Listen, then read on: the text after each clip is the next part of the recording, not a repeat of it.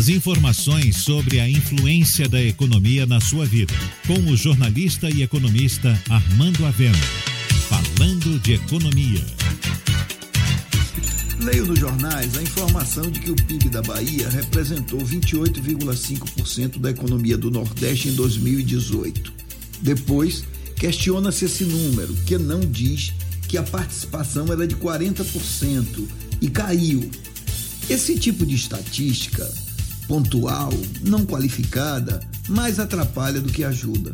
Na verdade, ao longo dos últimos 20 anos, o PIB da Bahia sempre representou cerca de 30% do PIB do Nordeste, variando entre 28% e 32%, dependendo das especificidades de cada ano.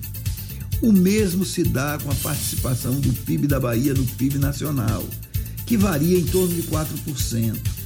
A perda de participação do PIB da Bahia em relação ao Nordeste se deu porque o setor industrial caiu muito no período 2016-2018 e caiu por conta da queda drástica na produção da refinaria Landulfo Alves, que caiu pela metade entre 2014 e 2018.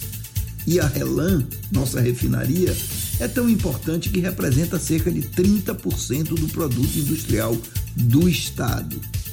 A produção da Relan voltou a aumentar em 2019 e é provável que os dados de 2020 já mostrem uma participação maior da Bahia no PIB nordestino.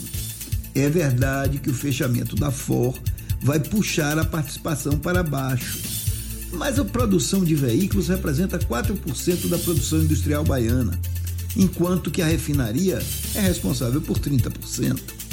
E aqui vem a boa notícia de que a Relan foi privatizada e afinal, ninguém vai pagar 1,6 bilhão para manter a fábrica pouco competitiva. Portanto, é provável que haja investimentos, mais produção e mais produtividade.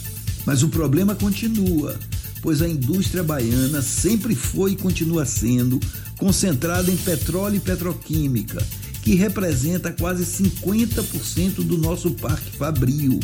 E isso a torna dependente das crises internacionais. O fim da produção de veículos amplia essa concentração, sendo urgente, portanto, atrair novas indústrias e investir na diversificação do setor industrial. Você ouviu Falando de Economia, com o jornalista e economista Armando Avena.